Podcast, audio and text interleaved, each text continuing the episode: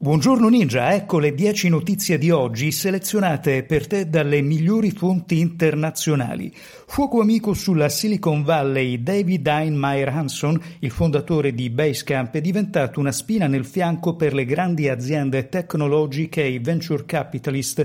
Dal suo account Twitter partono sempre più frequenti critiche al potere e alla cultura della Silicon Valley.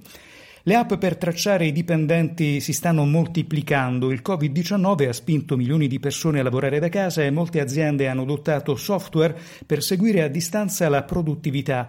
Un'analisi della privacy rivela però come alcune di queste applicazioni possano andare un po' oltre il monitoraggio e catturare dati sensibili ad ignari lavoratori. Tesla sempre più in alto, ancora record per le azioni di Elon Musk che portano così la società ad essere valutata quanto il gigante petrolifero Exxon. Alla base dell'ultimo rialzo le stime di produzione dell'impianto in Cina che non ha sofferto del lockdown e la produzione del modello Y, il SUV che si ritiene diventerà un top seller. In chiusura ti segnaliamo un articolo pro, parliamo di sport, nuove forme di sport per nuove opportunità di business. Lo sport verrà davvero scalzato dalla sua variante digitale? Chissà, il tempo ce lo dirà. Intanto questo mondo macina entrate da record e non sembra volersi fermare. È un articolo di Francesco Gavatorta.